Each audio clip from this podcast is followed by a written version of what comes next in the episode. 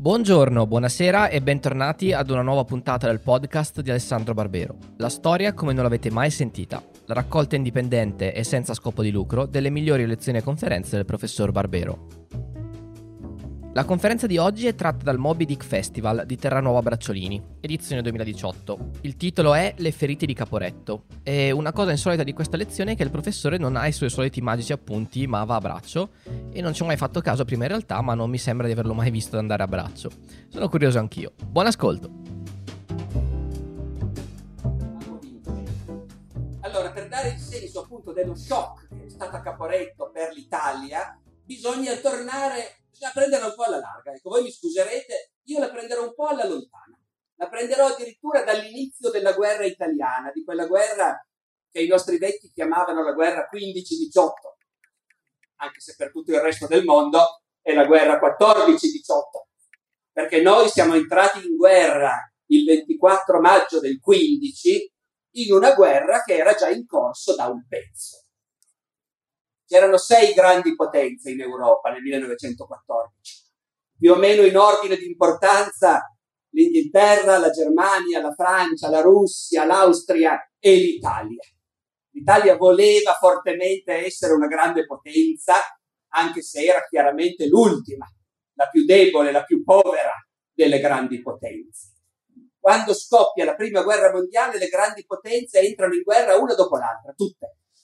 L'unica che resta fuori è l'Italia. Eppure noi eravamo alleati di due delle grandi potenze che sono entrate in guerra ai primi di agosto, tra luglio e agosto del 14. Noi eravamo alleati della Germania e dell'Austria. Ricordate la triplice alleanza. Era un'alleanza che durava da molto tempo, da decenni. Era un'alleanza assolutamente innaturale il che spiega perché noi, nonostante l'alleanza, in guerra non ci siamo entrati. Perché un'alleanza fra l'Italia e l'Austria era una cosa che andava contro il senso comune. Nel nostro paese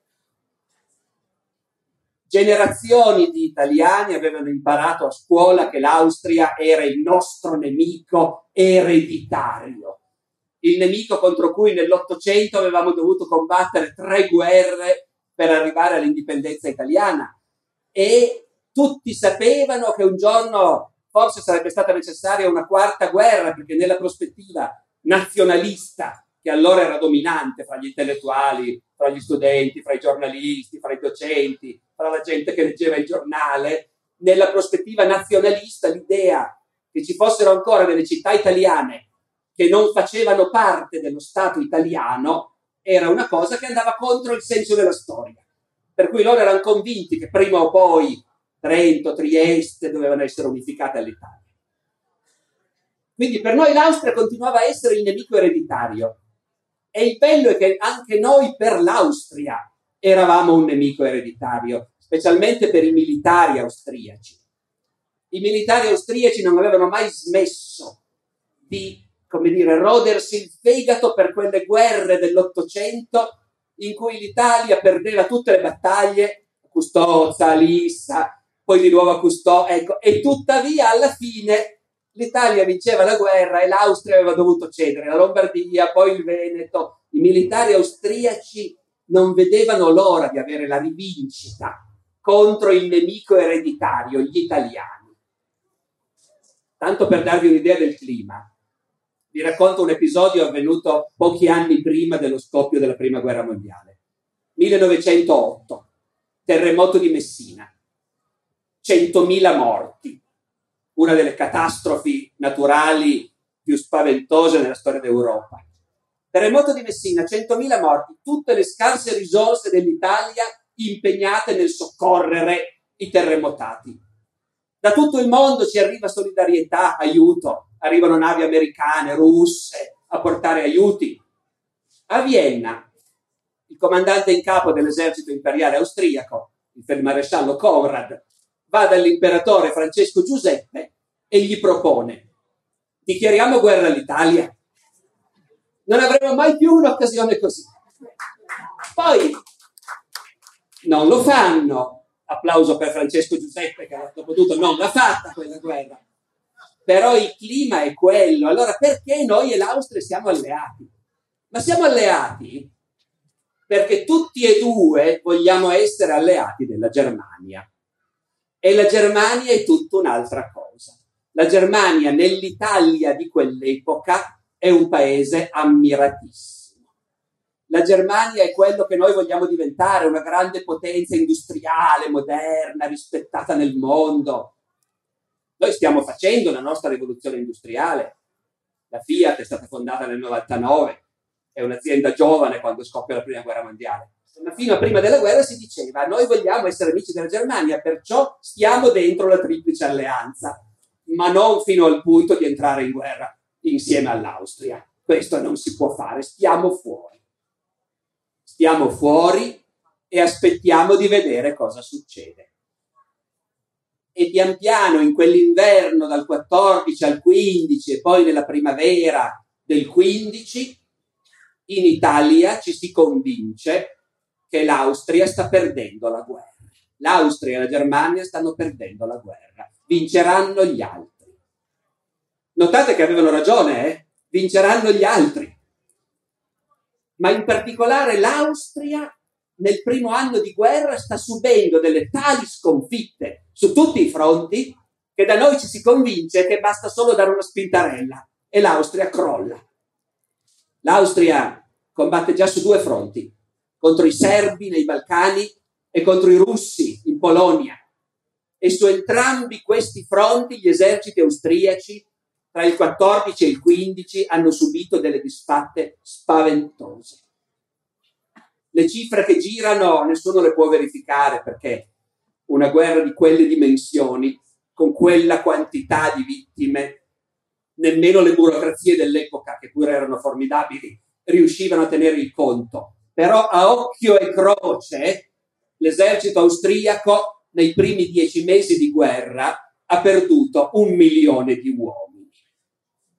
Quando si dice perduto non si intende morti, eh? morti, feriti, prigionieri, dispersi, disertori, però un. Allora il ragionamento in Italia è, va bene, eravamo un po' incerti all'inizio. Al comandante in capo Cadorna il mandato politico era tu prepara la guerra contro la Francia e prepara la guerra contro l'Austria e poi vediamo da che parte andremo. Ma nel corso di quell'inverno matura la decisione politica. Conviene andare con gli altri. Anche perché noi abbiamo provato a dire agli austriaci se ci date Trento e Trieste restiamo fuori. Gli austriaci, de- i tedeschi hanno detto dategliele, dategliele. Gli austriaci a cui toccava darle hanno detto, bah, Trento si può fare, Trieste non crediamo, discutiamone. Quegli altri, gli inglesi, i francesi, i russi, cosa volete che gli importasse?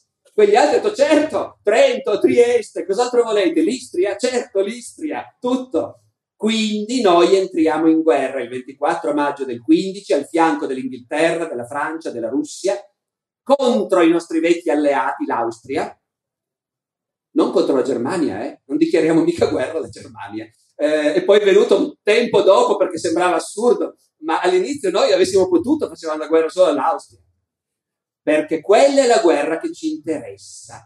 E contro questo nemico secolare che sta crollando, noi entriamo in guerra, gli diamo l'ultima botta e lo buttiamo giù. Il clima è attacchiamo, qualche settimana siamo a Trieste, in qualche mese a Zagabria e Lubiana, fine anno a Vienna.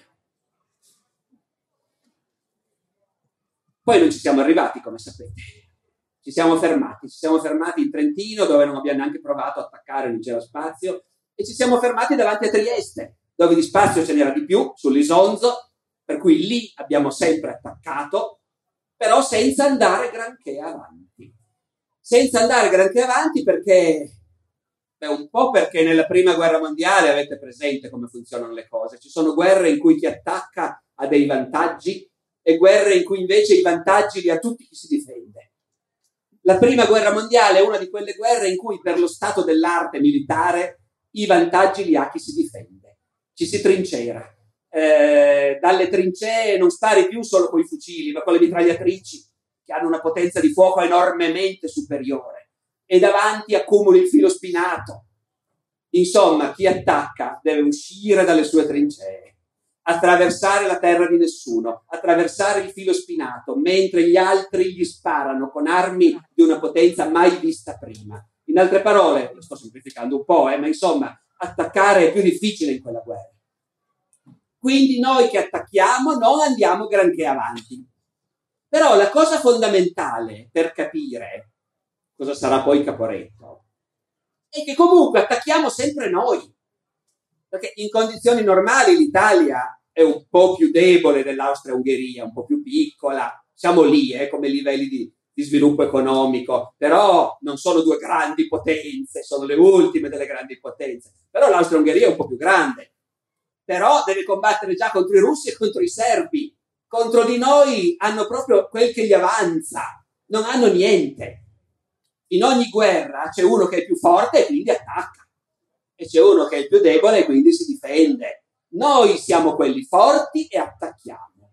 11 battaglie dell'Isonzo. La dodicesima sarà Caporetto. Ma le prime 11 sono 11 offensive italiane. Per 11 volte si pianifica ora in un punto, ora in un altro lungo il corso dell'Isonzo, fra Gorizia e Trieste. Per 11 volte si pianifica e si attacca e certe volte non si va avanti per niente e certe volte va benino e si prende una montagna, due montagne, tre montagne, poi dietro ce ne sono altre naturalmente. No? Attacchiamo sempre noi. Un'unica volta, prima di Caporetto, attaccano gli austriaci, perché il maresciallo Conrad comunque è lì che si rode e ha l'idea che se si facesse un attacco fatto bene gli italiani crollerebbero. E quindi riesce a trovare una volta in tutta la guerra l'esercito austriaco le risorse per attaccare. Capite come funziona? Per attaccare bisogna che almeno in quel settore lì sei tu il più forte. Altrimenti, figurati, se non cominci già con una superiorità enorme, te lo scordi di andare avanti. Una volta lo fanno, è la grande offensiva della primavera del 16 che poi i giornalisti battezzeranno la spedizione punitiva, la Strafexpedizione, per punire quei traditori degli italiani che sono entrati in guerra contro i loro vecchi alleati. Attaccano gli austriaci un'unica volta, non se l'aspetta nessuno, sfondano, perché ai nostri generali sembra impossibile che gli austriaci, ridotti come sono, possano attaccare. Attaccano, ci prendono di sorpresa, sfondano poi vengono fermati per un pelo in quei posti che adesso danno i nomi alle nostre vie, il Pasubio, Passo Buole, Asiago, vengono fermati lì, ma per un pelo, perché per poco arrivavano a Vicenza. Ma è l'unica volta che hanno attaccato loro. Altrimenti attacchiamo sempre noi. Ed è un mare di sangue. Centinaia di migliaia di morti e ancora di più feriti, però anche gli austriaci hanno perdite continuamente in queste battaglie e alla fine il ragionamento è va bene, possiamo sopportare le perdite. L'Austria non può sopportarle perché continua a combattere su tre fronti e non ha più niente. Gli austriaci riescono a difendersi un po' per i motivi che ho detto prima e un po' perché sul nostro fronte gli austriaci riescono a schierare delle truppe che quella guerra hanno voglia di combattere. Perché quando scoppia la guerra all'inizio, i nostri vanno avanti nel Trentino, si trovano davanti niente, un velo di uomini. Però sono Schützen-tirolesi, i quali sanno benissimo che gli italiani se sfondano lì e vincono la guerra non andranno solo a Trento, che è italiana, vorranno andare anche a Bolzano, che è tedesca, e al Brennero, quindi quelli combattono per difendere le loro case. E sull'Isonzo è la stessa cosa, sull'Isonzo i reparti austriaci che nonostante l'inferiorità numerica spaventosa e la fame nera che fanno i loro soldati, resistono. Quelli che resistono chi sono? Sono gli sloveni, i croati, che hanno una gran paura che gli italiani vogliono andare a comandare in territori dove vivono anche loro, da Trieste a Gorizia, all'Istria, alla Dalmazia. Quindi in realtà l'esercito austriaco, dove si parlano dieci lingue, ha alcune nazionalità che la guerra contro gli italiani la capiscono e la fanno perché stanno difendendo le loro case. E quello è uno dei motivi per cui in realtà non si sfonda. Poi certo, nei primi giorni, qua e là, la frontiera l'abbiamo passata dappertutto. Il primo giorno della guerra, 24 maggio del 15, i bersaglieri sono entrati in un paesino sloveno, subito al di là del confine, che si chiamava Kobarid e che anche oggi è un paesino sloveno subito al di là del confine che si chiama Kobarid, però il 24 maggio del 15 sono entrati i bersaglieri e hanno cambiato nome Caporetto. Dopodiché si è subito aperta una scuoletta per insegnare ai figli dei montanari sloveni l'italiano e a essere bravi sudditi italiani, naturalmente. Si è andati avanti lì in tanti altri posti, ma a Trieste non si è arrivati. Però siamo più forti noi e attacchiamo noi. Questo deve essere, come dire, il punto di fondo che condividiamo. E l'undicesima volta, agosto 17, per l'undicesima volta Cadorna manda la fanteria fuori dalle trincee ad attaccare contro le mitragliatrici il filo spinato e gli austriaci sono così mal ridotti che quella volta per poco non crollano. Poi alla fine ci mettono una pezza, ma gli italiani sono andati avanti di 10 chilometri, che per la prima guerra mondiale sono tanti.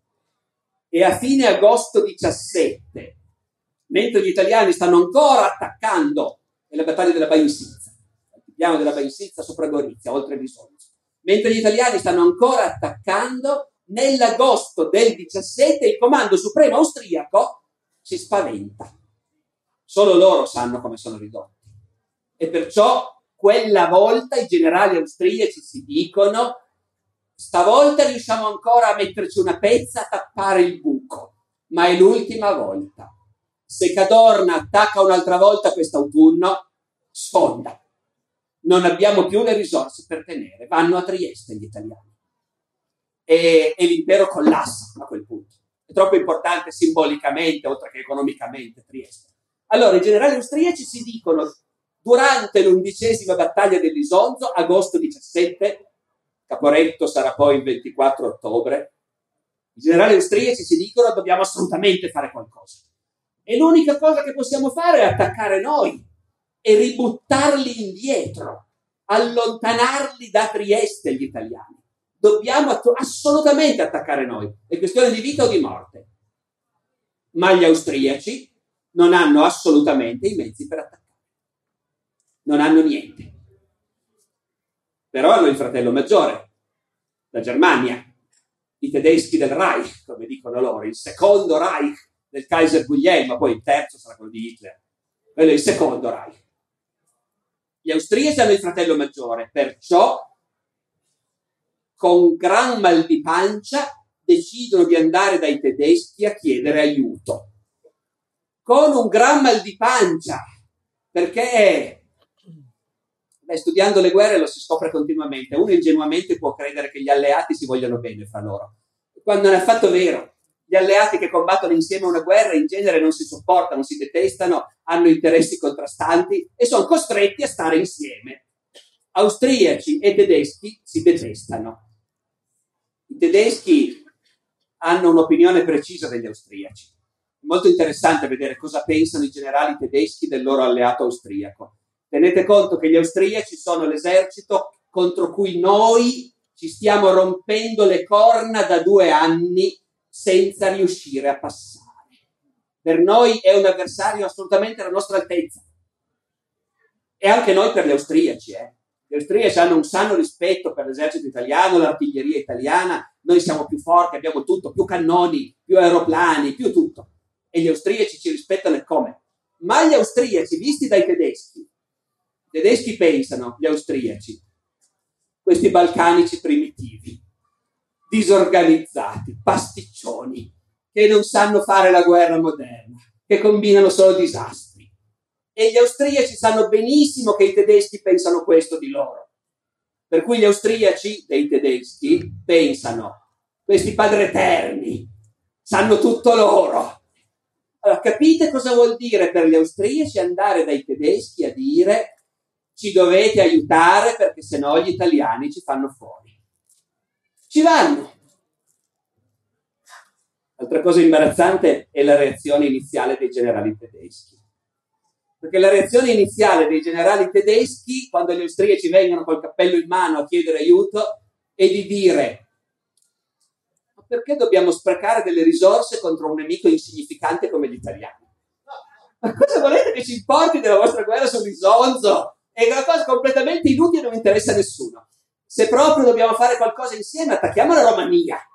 Allora sì, poi da lì attacchi i russi da sud, dall'Ucraina, ma andarsi a infognare nella pianura padana, francamente, dicono i tedeschi, non le abbiamo quelle truppe, no, no, no. Gli austriaci insistono.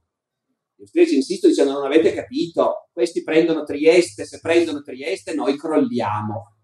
A quel punto c'è un passo carino nelle memorie del feldmaresciallo von Hindenburg che comanda l'esercito tedesco. Il feldmaresciallo von Hindenburg, che è molto vecchio, anche se vivrà ancora un sacco di tempo, farà in tempo a nominare cancelliere Hitler, sarà presidente della Repubblica Hindenburg e nominerà cancelliere Hitler quando Hitler vincerà le elezioni del 34, ma comunque è già molto vecchio nel 17 Hindenburg e lui si ricorda che quando lui era bambino un'altra grande guerra, la guerra di Crimea, era finita quando gli invasori avevano preso un porto, Sebastopoli. Caduta Sebastopoli, l'impero russo si era arreso. E Hindenburg dice, vabbè, abbiamo capito, non possiamo permettere che Trieste cada. Quindi dobbiamo vedere di aiutare gli austriaci. Però vediamo se si può fare. Gli austriaci dicono, abbiamo già il piano, abbiamo già trovato il punto debole. C'è un punto nello schieramento italiano molto debole perché è un po' su. Loro gli italiani sono tutti ammassati sul basso Isonzo verso il mare, verso Trieste, ovviamente, no? Isonzo viene giù dalle montagne, sbuca il mare davanti a Trieste, tu spingi lì. Se sali su in mezzo alle montagne, dicono gli austriaci, gli italiani di truppe ne hanno poche, perché lì non hanno voglia di attaccare e mica si immaginano che attacchiamo noi. Ma c'è un paesino che si chiama Kobarid, dove si incrociano tante strade e lì si spalanca una vallata che attraversa le montagne e in un attimo ti porta giù in pianura, giù nella pianura italiana, in Friuli. C'è la Val Natisone. Se noi riuscissimo ad arrivare a quel caporetto, in un attimo si passa giù, arriviamo a Cividale del Friuli, un attimo dopo siamo a Udine, dove c'è il comando supremo di Cadorna, che agli italiani sembra il posto più sicuro del mondo, ma se sfondiamo lì a nord tra le montagne ci si arriva. E a quel punto dicono gli austriaci, il grosso dell'esercito italiano, tutto spinto avanti verso Trieste, dovrà tornare indietro, se no lo prendiamo alle spalle. Quindi li ributtiamo indietro, dicono gli austriaci. A noi ci basta che li facciamo arretrare fino al vecchio confine. Ci riprendiamo, cioè, quei pochi chilometri che gli italiani in due anni di guerra e 500.000 morti sono riusciti a conquistare. I tedeschi dicono Vediamo se è così facile come dite voi, vediamo se si può fare. Chiamano un generale tedesco che sa fare la guerra in montagna, un bavarese, il generale Kraft von del Menzingen. Lo mandano, gli dicono vai a dare un'occhiata. Questo viene in Italia, o meglio in Slovenia, fa il giro delle trincee austriache, con in testa un berretto austriaco, fosse mai che le vedette italiane lo vedono, non devono sospettare niente, fa il giro per qualche giorno, gli austriaci gli fanno vedere le posizioni dove sono gli italiani, lì, lì, lì, il Monte Colograd, il Monte Mataiur, la Val Natisone, dalle cime si vede tutto. Dopo qualche giorno telefona in Germania e dice è molto difficile perché gli italiani hanno delle posizioni formidabili. A questo punto c'è una fase che io ho trovato, devo dire, studiando queste cose veramente affascinante, che è la fase della pianificazione e della preparazione di una battaglia. Perché uno si immagina appunto, uno studia le battaglie, le cose succedono, ma un'offensiva come questa, i tedeschi hanno sei divisioni che devono portare lì, tri- nelle trincee austriache in mezzo alle montagne della Slovenia, in un settore di una cinquantina di chilometri, grosso modo. Caporetto è proprio al centro di quel settore, ma l'attacco investirà tutta questa zona di una cinquantina di chilometri.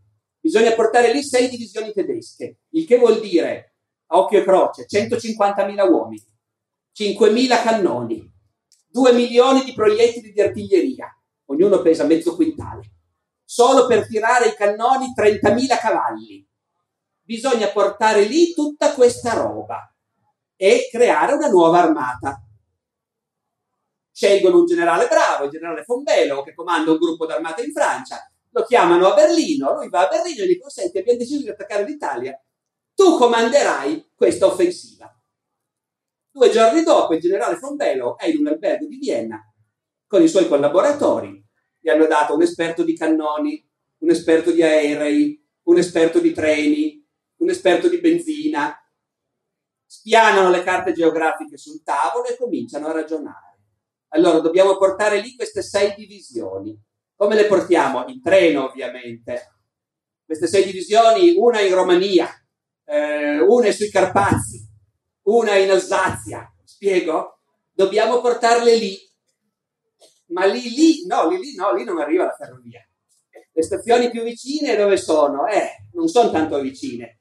Lubiana, Klagenfurt, ci sono tre stazioncine di provincia e porteremo lì tutta questa roba. In quanto tempo? Eh, ci hanno detto subito, perché siamo ai primi di settembre e lì a metà ottobre nevica e non si fa più niente. Quindi bisogna farlo in pochissimo tempo. Voi calcolateci un po', in poche settimane dovete portare lì tutta quella roba. Uno Stato Maggiore tedesco pianifica un'offensiva, si siedono e cominciano a calcolare quanti treni ci vogliono per portare in quelle tre stazioncine tutta quella gente e tutta quella roba nel giro di due settimane. 2400 treni speciali, 100.000 vagoni ferroviari da caricare e scaricare. E fanno gli orari di 2400 treni che in due settimane arriveranno in quelle tre stazioncine scaricando tutta quella roba. Ecco perché c'è un esperto di treni in uno Stato Maggiore. E le ferrovie imperiali austriache danno i treni. Va da sé. 2400 treni sono un terzo di tutto il potenziale ferroviario dell'impero. Vuol dire che in quelle settimane il traffico normale è pazienza, tagliato. E Vienna che sopravvive solo perché ogni giorno vengono scaricati lì centinaia di vagoni di patate, e beh, in quelle settimane di patate ne arriveranno meno. E non importa niente, perché la prima guerra mondiale è questo, la guerra totale, che vuol dire vincere la guerra è l'unica cosa che conta. E il governo ha il diritto di imporre al popolo qualunque sacrificio. Pensate quanto carbone bruciano quei 2400 treni in un paese che muore di fame e di freddo, quel carbone se ne va in fumo. Non importa, bisogna portare quella roba. E la portano. I treni pianificati dai tedeschi arrivano in gran parte in orario. Dico in gran parte perché sono treni austriaci e di conseguenza non tutto fila liscio. E gli austriaci dopo un po' avvertono, perché devono partecipare anche gli austriaci all'offensiva, anche se il grosso le forze migliori sono quelle tedesche, le divisioni tedesche sono meglio armate, meglio addestrate, fanno la guerra molto meglio, molto più moderne, molto meglio nutriti anche. Però partecipano anche gli austriaci. Gli austriaci cominciano presto a telefonare dicendo guardate che noi per metà ottobre non ce la facciamo. Eh, ci siamo persi dei cannoni, dovevano arrivare delle batterie di cannoni super pesanti, non si sa dove sono finite. Bisogna telefonare a tutte le stazioni ferroviarie dell'impero per ritrovarle. Poi erano finite in Transilvania. Dopo un po' i tedeschi dicono va bene, rimandiamo di una settimana, 22 ottobre. I nostri sono già in arrivo. Notate, le truppe scendono dai treni e non sono arrivate. Queste stazioncine sono le ultime, ma sono lontane. Da, do- da quando scendono dai treni a quando arrivano in posizione per l'attacco, le truppe devono fare una settimana di marcia in montagna.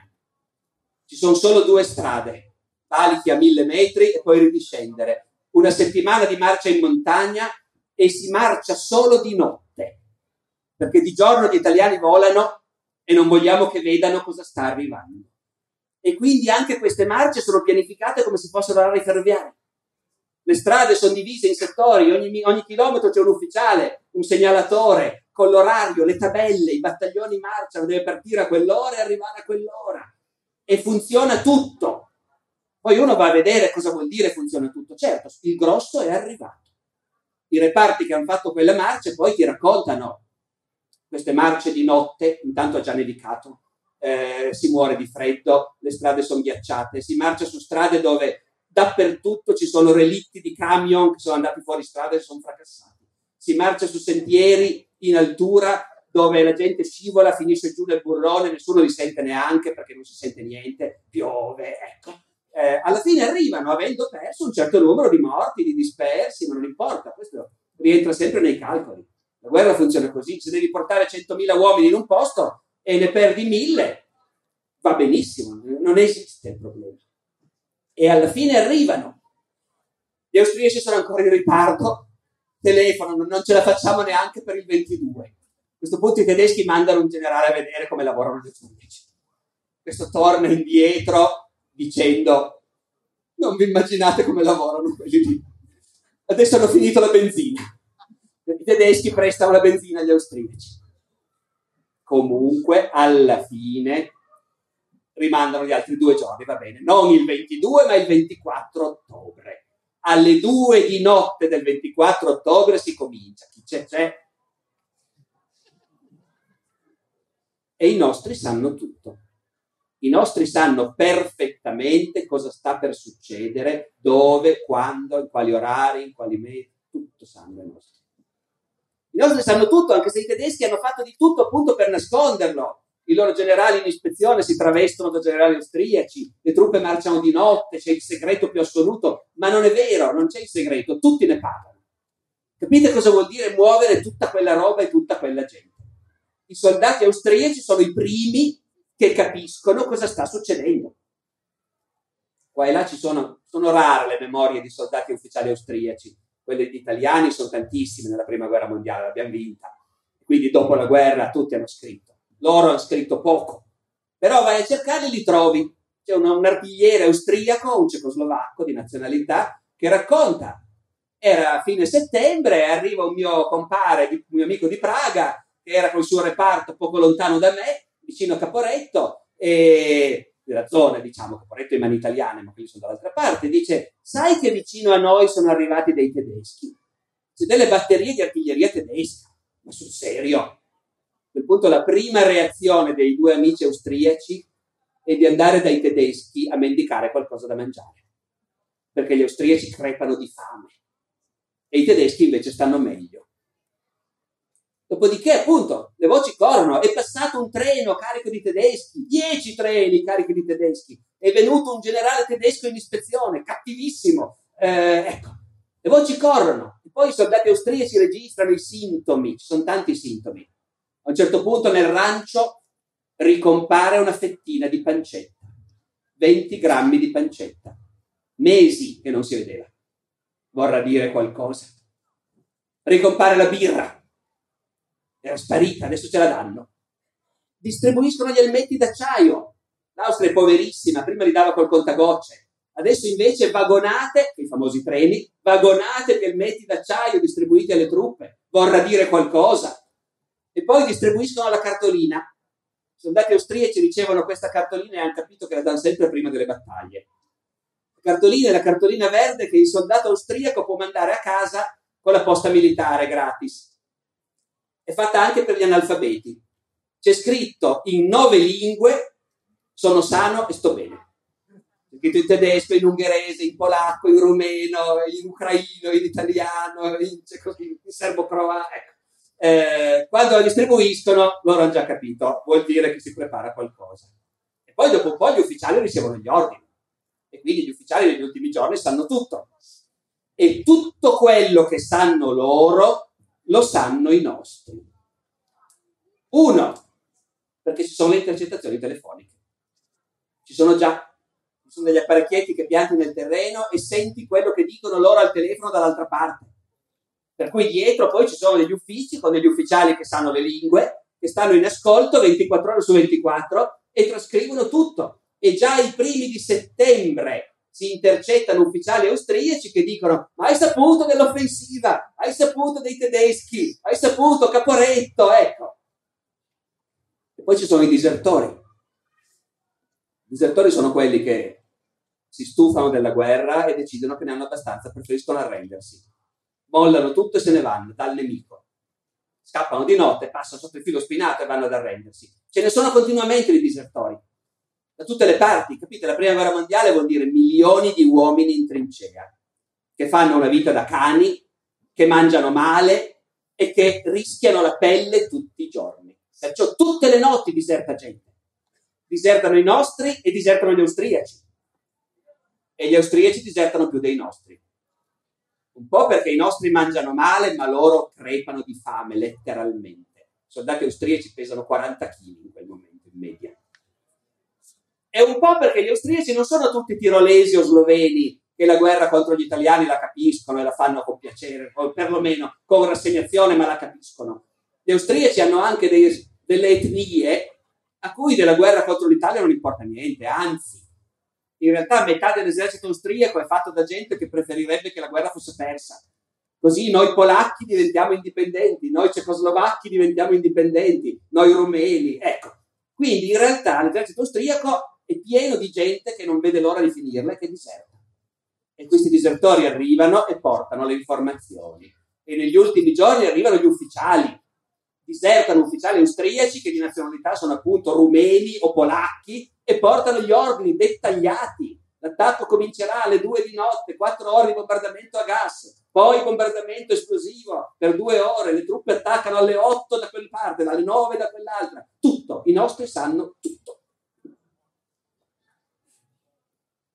E sono convinti che andrà bene, perché abbiamo posizioni fortissime, montagne che si potrebbero difendere, questo lo dice più duro, un'immagine che torna, che si potevano difendere a sassate talmente era forte la posizione e i comandi sono convinti che abbiamo tante truppe più che sufficienti. Il comandante in capo Cadorna fa addirittura fatica a credere che i tedeschi vogliano davvero attaccare. È già quasi la fine di ottobre, nevica, le nostre posizioni sono imprendibili. Cadorna fino all'ultimo continua a pensare ma non è che mi stanno fregando, che è tutta disinformazione, è tutta un'invenzione della propaganda. Assuntite vale, lo dice più di una volta però in ogni caso ha provveduto, ha fatto affluire una marea di riserve, ci sono truppe italiane dappertutto. Quello che non sanno i nostri comandi, perché non sono abituati a pensarci, è qual è il morale delle truppe, in che condizioni vivono, in che condizioni si trovano da tutti i punti di vista. E quello che non sanno i nostri comandi è che i tedeschi fanno la guerra in un altro modo rispetto ai nostri, hanno un altro addestramento, altre tattiche, altri principi, altri ufficiali. E e insomma, morale, questa offensiva di cui si sapeva tutto, che eravamo pronti a respingere, parte esattamente nel momento nel luogo in cui lo aspettavamo e sfonda. E l'esercito italiano crolla. E ne consegue appunto una catastrofe che apre delle ferite che sarà difficilissimo poi risanare tutte. Allora, la prima di queste ferite è proprio la catastrofe in sé perché Caporetto è un disastro nazionale di dimensioni inimmaginabili, non è una battaglia perduta, è molto peggio Caporetto di una battaglia perduta. Cerco di spiegarvi. Non è una catastrofe nazionale perché a Caporetto abbiamo perduto 40.000 morti e feriti. Perché, spiace dirlo, ma 40.000 morti e feriti li perdevamo in una qualunque delle battaglie sull'Isonzo e per i nostri comandi non faceva nessuna differenza questo proposito mi sono portato una citazione che mi pare il caso di fare, perché è un po' grossa questo fatto, 40.000 morti e feriti. Oggi noi abbiamo un'altra sensibilità. Allora volevo, come dire, testimon- documentarvela questa cosa, il modo di pensare dei comandi di allora. È una citazione dal diario di un ufficiale del Comando Supremo Italiano. Questo ufficiale si chiama il colonnello Angelo Gatti, è il capo dell'ufficio storico di Cadorna, ha scritto un bellissimo diario di guerra pubblicato, intitolato Caporetto, fra l'altro. Cornello Gatti, qualche mese prima, facciamo un piccolo passo indietro, ok? Decima battaglia dell'Isonzo, giugno 17, la decima volta che noi attacchiamo. Il Cornello Gatti, alla fine della decima battaglia dell'Isonzo, scrive nel suo diario: I risultati visibili sono il Monte Cook preso, il Monte Vodic preso, prigionieri austriaci circa 23.000. Di fronte a questi buoni risultati, la spesa nostra è stata di circa 70.000 tra morti e feriti e di circa 750.000 colpi di artiglieria spesi. Come vedete, si tratta di una spesa. Tu pianifichi un'operazione e vedi quanto ti costa. In questo caso abbiamo preso delle montagne, abbiamo preso dei prigionieri, abbiamo speso 70.000 uomini e 700.000 proiettili che costano cari. È giusta la spesa? Noi abbiamo largamente raggiunto lo scopo. Fossero sempre così le nostre battaglie, potremmo essere soddisfatti. Tenete conto che questo colonnello è un uomo molto intelligente, scrive benissimo, è un intellettuale raffinato, e ecco, semplicemente tutti pensano così nei comandi di allora. Ve lo dico per dirvi che Caporetto non è una catastrofe nazionale perché abbiamo perso 40.000 morti e feriti. Già un po' diverso è il fatto che dopo lo sfondamento nemico l'intero esercito italiano deve ritirarsi, naturalmente, come avevano previsto gli austriaci, se no quelli ci sbucano alle spalle. E in questa ritirata l'esercito italiano perde circa 300.000 prigionieri.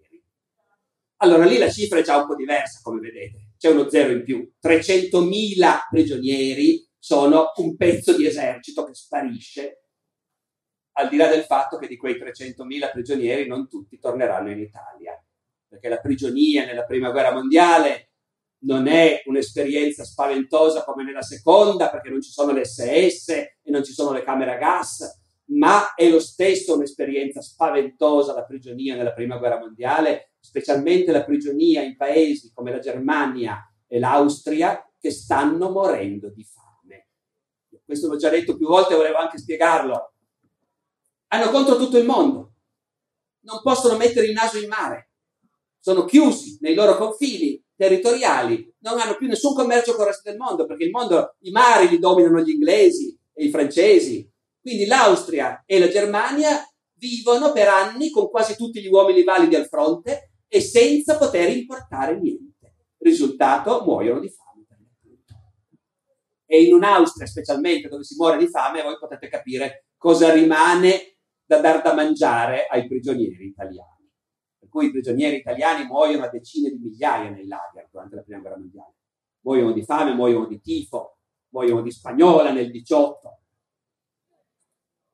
Dopodiché questo esercito che si ritira e che durante la ritirata perde 300.000 uomini che si vengono catturati dal nemico che insegue, è anche un esercito che in gran parte si sbanda. Gli sbandati sono quei soldati che continuano a marciare, perché la direzione è quella giusta, si va verso casa, ma hanno buttato via il fucile e non obbediscono più a nessuno. Magari cantano addio mia bella Dio, la pace la faccio io. Finita la guerra, bene, persa, chi se ne frega, l'importante è che sia finita una grossa parte dell'esercito italiano fa questa ritirata in quelle condizioni. Non tutta, eh, ci sono reparti che invece marciano ordinati e si fermano a combattere e si sacrificano perché ci sono continuamente combattimenti contro il nemico che viene dietro. Ma una grossa parte dell'esercito si ritira nella sicurezza che la guerra è finita, nell'anarchia più totale. E l'anarchia è totale anche perché in realtà è una situazione apocalittica si marcia in mezzo alle fiamme perché gli ordini dei comandi sono di dar fuoco a tutto per non lasciare niente al nemico che sta venendo dietro. Già il primo giorno della ritirata l'ordine è dar fuoco ai depositi, ai magazzini e i nostri soldati che in trincea non morivano di fame ma mangiavano male, scoprono che poco lontano la nostra previdente burocrazia aveva accumulato immensi depositi di roba milioni di scatolette di carne in scatola americana. Siamo alleati anche degli americani, sono stati in guerra anche loro, ci mandano la roba. Fiaschi di vino, barili di liquore, di, centinaia di migliaia di paia di scarpe. Tutta questa roba ammassata in enormi magazzini e l'ordine è dar fuoco a tutto. Perciò i soldati danno fuoco a tutto, ma prima entrano e si riempiono la pancia, si riempiono lo zaino, sfondano le botti e si ubriacano, in gran parte marceranno per giorni ubriachi e quando sono finiti i depositi si entra nei magazzini privati, nelle case, nei negozi, a rubare, a saccheggiare dappertutto, nelle città, a Udine, a Pordenone, ma anche nelle campagne, dappertutto. I soldati saccheggiano, si ubriacano, sfondano le vetrine dei negozi, portano via la roba, nessuno dice niente in 99 casi su 100. Poi c'è quello sfortunato che passa una curva e trova un picchetto di carabinieri con un ufficiale impazzito che perquisisce quelli che passano ti trova magari in tasca un paio di calze da donna di seta che hai rubato in una casa, ti mette al muro e ti fucila. Ma questo succede a pochissimi. In generale si ruba nella più totale impunità. Si ruba, si saccheggia, ci si ubriaca gli ubriachi persi rimangono lì e arrivano i tedeschi, li trovano, si marcia in mezzo alle fiamme dando fuoco a tutto, alle ferrovie, alle stazioni, alle locomotive, alle case private, a tutto. Si marcia su queste strade e su queste strade non marcia solo un milione di uomini dell'esercito, ma anche i profughi civili, perché quasi subito ormai ci si trova in territorio italiano e i civili non rimangono, se possono, ad aspettare lì che arrivi un esercito nemico abbrutito da tre anni di guerra, morto di fame, che odia gli italiani. La gente scappa. Per primi scappano i signori, perché sono quelli che sono meglio informati, perché nei primi giorni i prefetti hanno ordine di affiggere dei bellissimi manifesti che dicono calma e tranquillità, non c'è nessun pericolo. Però chi è meglio informato carica la roba in macchina o in carrozza siamo in bilico fra due epoche, c'è chi ha la macchina e c'è chi ha la carrozza a cavalli, naturalmente. E quando la gente vede che i signori se ne vanno, anche la gente, anche i contadini cominciano a caricare la roba con la morte nel cuore, perché siamo a ottobre, hanno finito i raccolti e la vendemmia, hanno le cascine piene, le cantine piene e tocca andare via. Caricano tutto e vanno via e si marcia quindi mescolati, soldati ancora inquadrati col fucile, molti più soldati che non rispettano più gli ordini e fanno quello che vogliono, civili, famiglie intere, gente che marcia per giorni, giorni, giorni, diluvia. Ogni tanto arrivano gli aerei tedeschi a mitragliare, poi spariscono e si continua a marciare. Io non so quanti esempi ho trovato di ufficiali che poi nei libri che hanno scritto dopo dicono la cosa che mi ha colpito di più è la contadina scalza che camminava da non so quanti giorni, inebetita, col neonato al seno e il neonato era morto e lei non se ne accorgeva e continuava a camminare. E si continua a camminare verso i ponti del tagliamento, che sono pochi, per cui le strade sono sempre più affollate. Allora a un certo punto arriva l'ordine, via tutti i veicoli, via tutto, non c'è spazio, bisogna liberare, via tutto, i camion, migliaia di camion di automobili stracariche di roba dell'esercito tutta roba costata miliardi in un paese poverissimo. Via tutto, tutto ribaltato nei fossi ai lati della strada, gli equipaggiamenti degli ospedali, gli strumenti, le medicine, gli archivi, tutto, via tutto. I carretti, perché appunto ci sono i camion Fiat, ma ci sono i carretti a cavalli, migliaia di carretti a cavalli che trasportano roba, via tutto, tutto nei fossi ai lati delle strade, con i cavalli attaccati e nessuno sta a perdere tempo a staccare i cavalli. I cavalli restano lì attaccati a crepare di fame poi i tedeschi arrivano due giorni dopo, li trovano morti. Eh, e si marcia per giorni e giorni in mezzo a cavalli che agonizzano o, cav- o carogne di cavalli morti, con i soldati che si fermano e tagliano via con la baionetta un pezzo di carne da un cavallo morto e più, parecchi testimoni dicono anche da un cavallo vivo, per arrostirsi un po' di carne e mangiare qualcosa. E si continua così finché non si arriva ai ponti sul tagliamento, che sono pochi e lì non si va più né avanti né indietro. È tutto intasato. E dietro si sente sparare perché i tedeschi stanno arrivando. E allora lì, dopo un po', dall'altra parte del tagliamento, c'è un capitano del genio con un megafono che dice: Tra un'ora il ponte salta. Perché non lo lasciamo mica ai tedeschi, il ponte lo facciamo saltare. E la gente è lì che si affolla per passare. Militari, civili, donne, bambini. E fra mezz'ora il ponte salta. Fra cinque minuti il ponte salta, fra tre minuti, fra due, poi i ponti saltano tutti, stracarichi di gente, di soldati, di famiglie, tutti, stracarichi saltano tutti in aria. E una marea di gente e di soldati rimane tagliata fuori, arrivano i tedeschi e li catturano. E chi è passato dietro il tagliamento spera che ci fermiamo, invece no, perché i tedeschi sfondano più a nord anche il tagliamento, quindi bisogna ricominciare e si va ancora più indietro finalmente si arriva a passare il Piave e dietro il Piave quegli altri sono talmente esausti dopo due settimane a correre dietro agli italiani, catturare prigionieri, sostenere combattimenti, anche subire perdite, logorarsi, sono venuti talmente avanti che non ce la fanno più a passare. Ci provano a passare anche il Piave, eh? ci provano, ma a novembre, bene o male, gli italiani riescono a fermarci, a fermarli e tenere il Piave. E a questo punto punto la battaglia di Caporetto è finita, perché sul Piave si resiste e a quel punto i comandi tedeschi dicono agli austriaci, siete contenti? Eh, Calcolate un po' quanto siamo venuti avanti. Vi ricordate, gli austriaci si erano spaventati perché gli italiani nell'undicesima dell'Isonzo, sulla Bensizza, erano andati avanti di 10 km. Qui loro sono venuti avanti di 150 km. Sono in Italia. Un pezzo di Italia rimane sotto occupazione nemica. Tutto il Friuli italiano e un grosso pezzo di Veneto rimane sotto occupazione per un anno non tutti i civili se ne sono andati. Chi è riuscito bene, ma tanti sono rimasti. E noi abbiamo tantissime, tantissime testimonianze. I parroci dei paesi, per esempio, hanno scritto spesso il diario di quell'anno di occupazione, appunto, sotto occupazione di un esercito nemico che moriva di fame, che porta via tutto, mangia tutto, distrugge tutto, non lascia niente. I tassi di mortalità fra le popolazioni civili del Friuli e di Mezzo Veneto in quell'anno sono terrificanti tra appunto morte di fame, di malattie, violenze, omicidi, stupri. E, ecco, in questo senso Caporetto non è soltanto una sconfitta militare, è una tragedia nazionale che coinvolge milioni di, di italiani fra, fra militari e civili.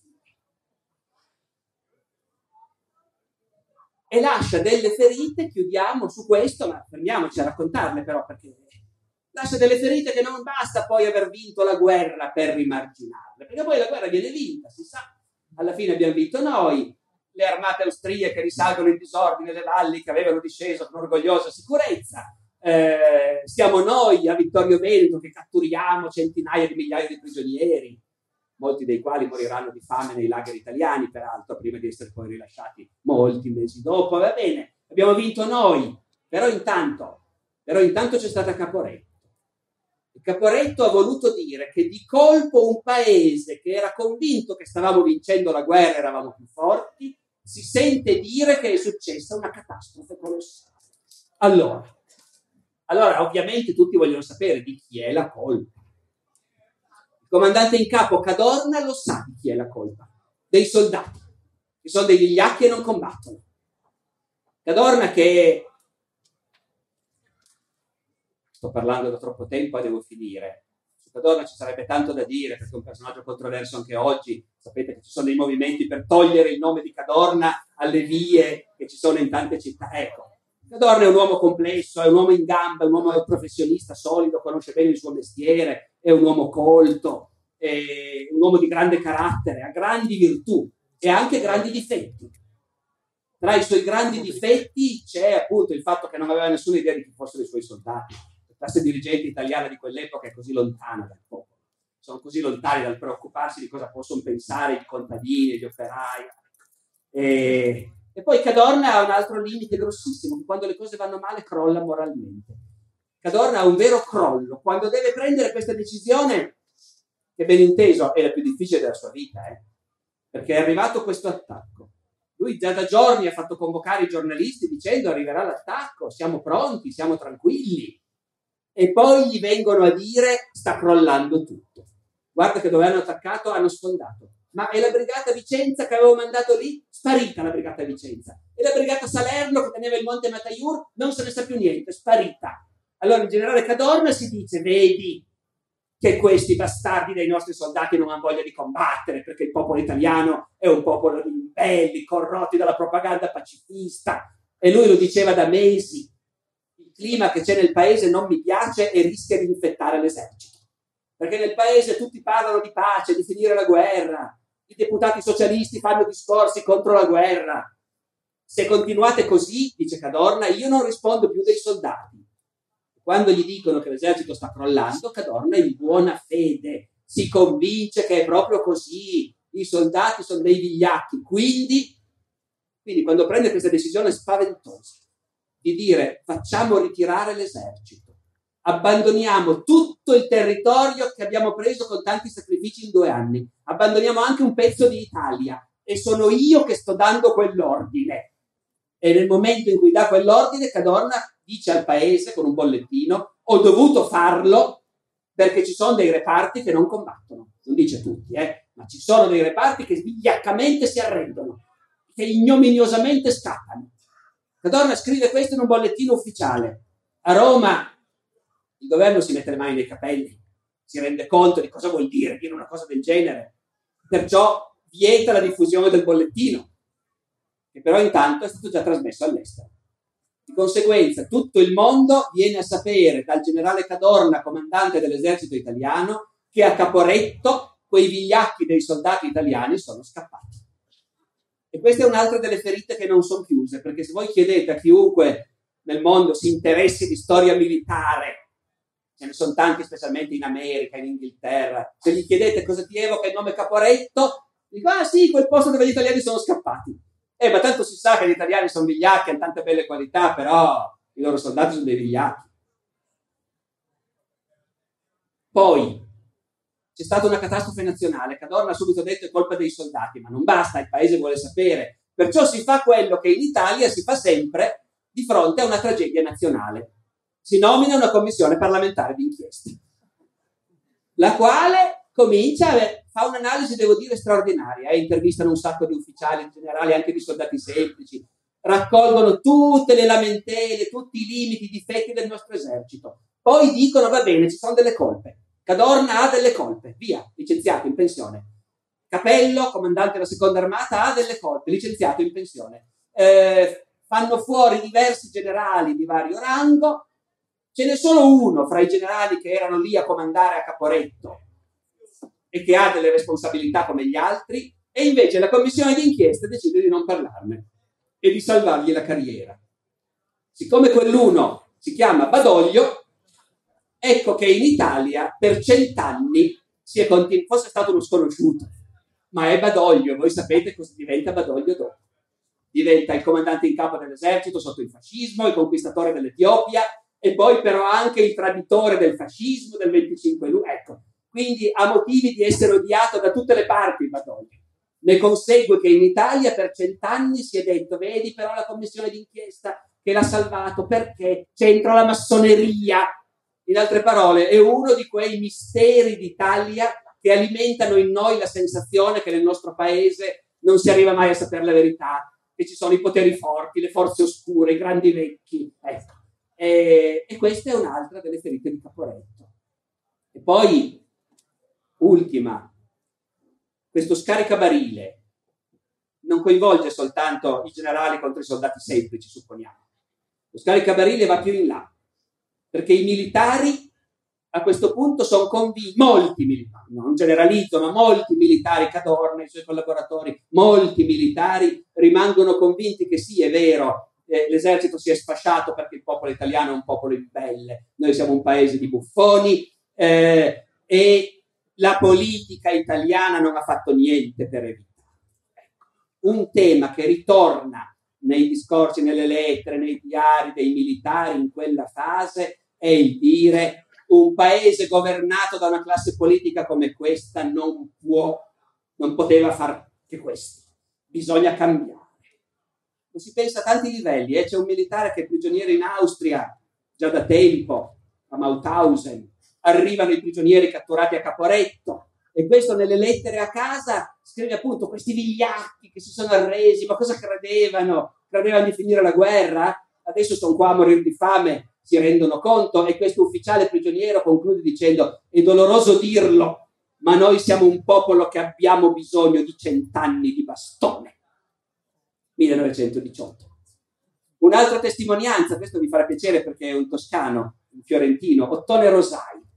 Ottone Rosai, grande artista, grande pittore, anche grande squadrista fascista nel dopoguerra. Ottone Rosai, che è ufficiale, al tempo di Caporetto scriveva il nostro esercito ormai si è imbastardito.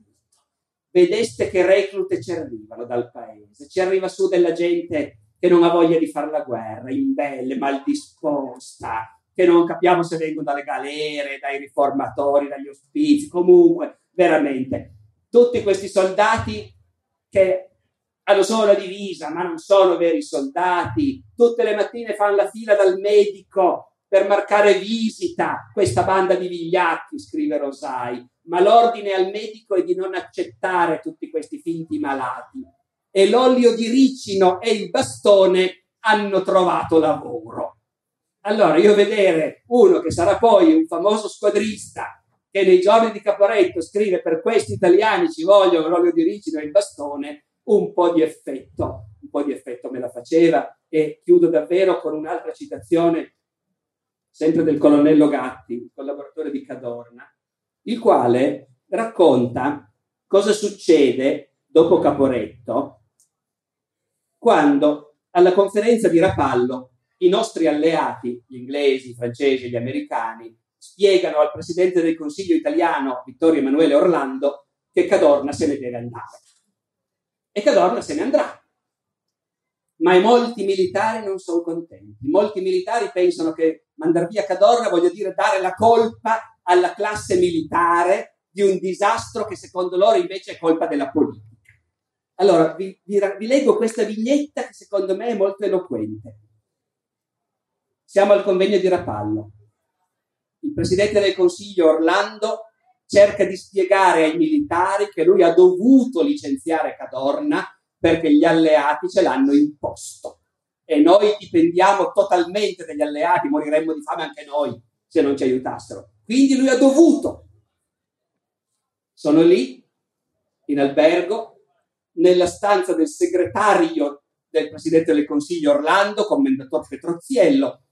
Orlando è seduto sul letto del suo segretario intorno a una crocchia di militari, tra cui il colonnello Gatti. E Orlando spiega, non potete immaginare la vergogna che io ho provato oggi. Sentivo di essere trattato come un servitore. Alla porta ero e mi mandavano a chiamare quando volevano. Ma che fare? Potremmo essere affamati fra due mesi se non accettassimo. E il colonnello Gatti commenta e continua a dire noi lo stiamo a guardare e capiamo ciò che dice, cioè capiamo che questa classe politica è una classe di servi in mano ai nostri alleati. Piglia, qui è sempre Gatti che descrive Orlando, seduto sul letto, piglia di tanto in tanto tabacco, si mette seduto con la gamba sul letto, infiora il discorso con un cazzo di tanto in tanto. È una cosa pietosa e obbrobriosa. Questo è un militare del Comando Supremo che descrive il Presidente del Consiglio.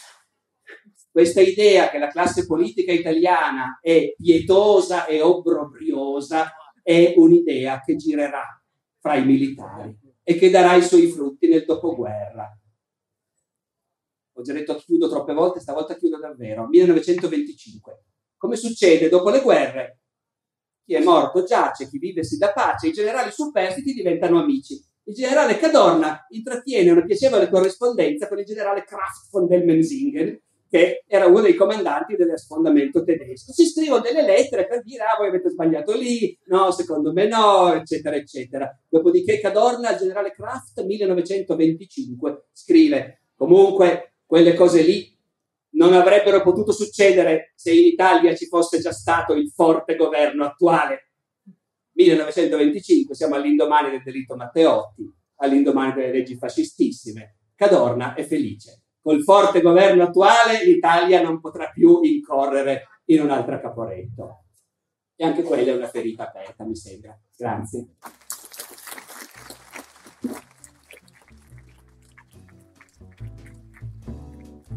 Grazie per aver ascoltato anche questa puntata del podcast di Alessandro Barbero. Nella descrizione dell'episodio trovate come sempre il link all'intervento originale su YouTube.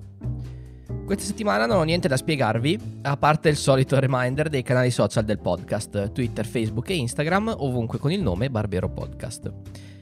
Anzi, una cosa ve la spiego, vi faccio una raccomandazione, anzi diffidate dalle imitazioni e non parlo di imitazioni del podcast, per fortuna, ma della tonnellata di canali YouTube che non fanno altro che prendere video esistenti, spezzettarli, cambiare i titoli e ripubblicarli, spacciandoli come nuovi, inediti, esclusive, eccetera. Il tutto senza citare la provenienza dei video e magari mettendoci la propria sigla di apertura e di chiusura riempiendo il video di pubblicità, eh, la descrizione con i link affiliati di Amazon, che sono quelli che fanno guadagnare chi li pubblica quando la gente ci clicca sopra, e a volte arrivano al punto di rispondere ai commenti come se fossero loro Barbero. E vabbè, questa è una raccomandazione, un po' uno sfogo, mm, mi taccio che altrimenti mi arrabbio troppo e la musica è sempre la boss antigua di Kevin MacLeod in Competech.com pubblicata con licenza Creative Commons CC BY 4.0. Ci sentiamo la settimana prossima con una nuova puntata del podcast di Alessandro Barbero. Ciao!